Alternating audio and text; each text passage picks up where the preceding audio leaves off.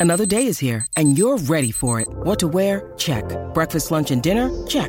Planning for what's next and how to save for it? That's where Bank of America can help. For your financial to-dos, Bank of America has experts ready to help get you closer to your goals. Get started at one of our local financial centers or 24-7 in our mobile banking app. Find a location near you at bankofamerica.com slash talk to us. What would you like the power to do?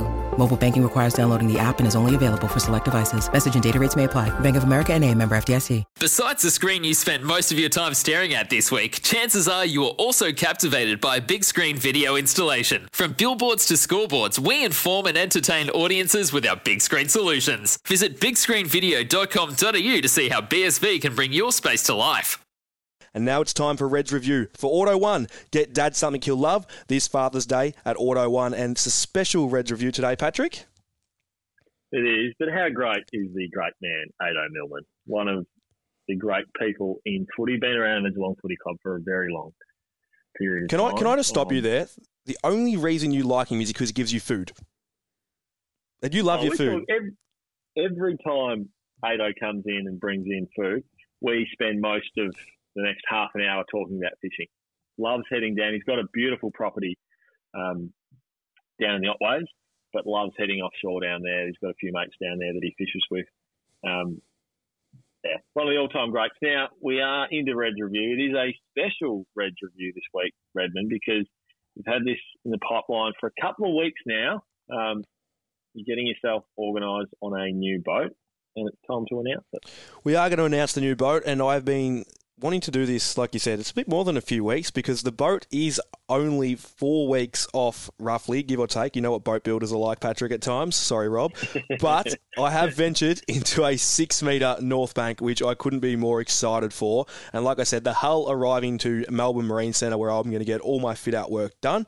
Like I said, arriving hopefully four to five weeks to get the Mercury on the back, the Garmin gear in it, and whatnot. So, Pat, I'm seriously excited for this. It's actually the first vessel that I've, like, first big vessel that I've purchased myself in my fishing career. I've obviously had loan boats over the past periods of times, but this is uh, the first vessel I've actually purchased myself, Pat. So it's pretty exciting for me to uh, to, to announce.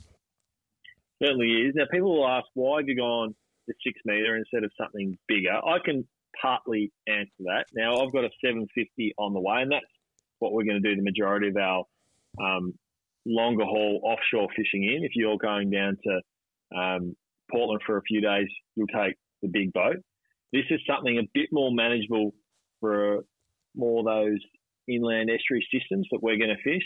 We're going to head to the Glenelg River a little later in the year, COVID um, allowing us to.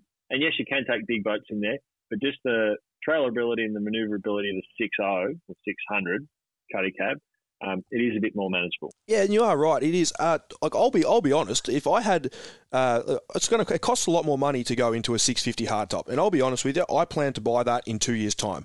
I'm going to be running around in the six meter, but what the 650 and the 750 can do, I can do in the six meter comfortably, and I'm going to feel safe in. It's about for me at the time, it was the budget. So it's a lot of money, Pat, to spend on a on a boat and to get it fully fitted out, and that's with being supported a little bit by a couple of companies. So it is like I said, when you are fitting your boat out, we're going to get it done properly to how you'd like it. And for us, you've got the big boat where we can do the offshore, but with this little six meter boat, when I say little, it's still six meters, you and I can head in with the Real Adventures show and we can go film in these places that we ain't going to get that 750 in at all.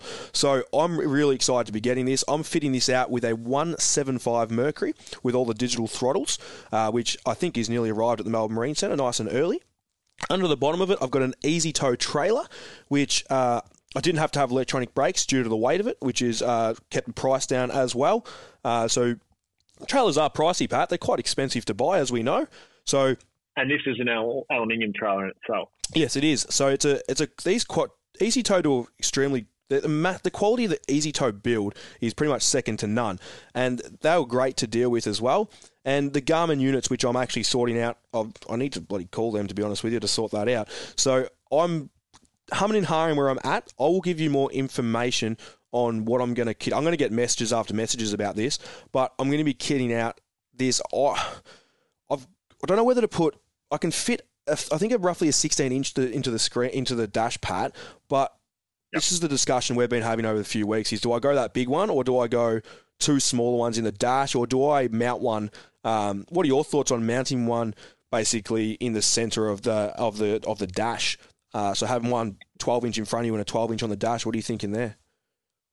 Yeah, I think it makes sense to mount one centrally in the 600 simply because when the skipper's sitting in his seat, you can't see past him. Yep. So that dash and the angle that it sits in, if you do um, flush mount it, you can't see through the skipper.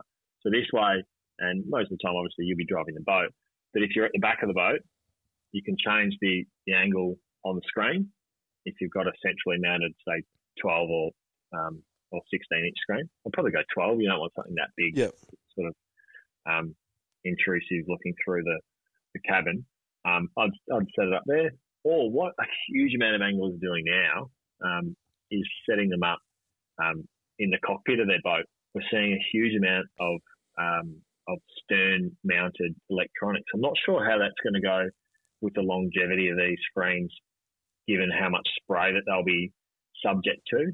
But we're seeing so many boats now, and Rob um, delivered a, uh, a 750 last week through um, through Melbourne Marine, where there was four Garmin screens, and one was flush mounted um, at the stern of the boat. So people are spending just huge amounts on their electronics now, which um,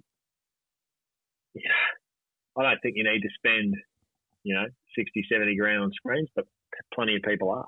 Well, here I am just trying to get one little 12 inch screen, Pat, and he's got four of them, prick. But basically, basically with the transducers types too, money comes into that as well. So I'll be uh, going a high wide one kilowatt to start with, and I need to have a chat to Melbourne Marine Centre. They're fantastic down there. Andrew and the guys are amazing to deal with. We've dealt with them a long time, Pat. So I'm going to have a chat, and I spoke about this on last week's show. And make sure you do head to the Real Adventures app if you want to find out any other shows, because you can listen to any show on there just by going to the app. It's simple as that.